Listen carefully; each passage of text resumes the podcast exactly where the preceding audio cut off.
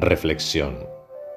Aprende del pasado, vive el presente y trabaja para el futuro.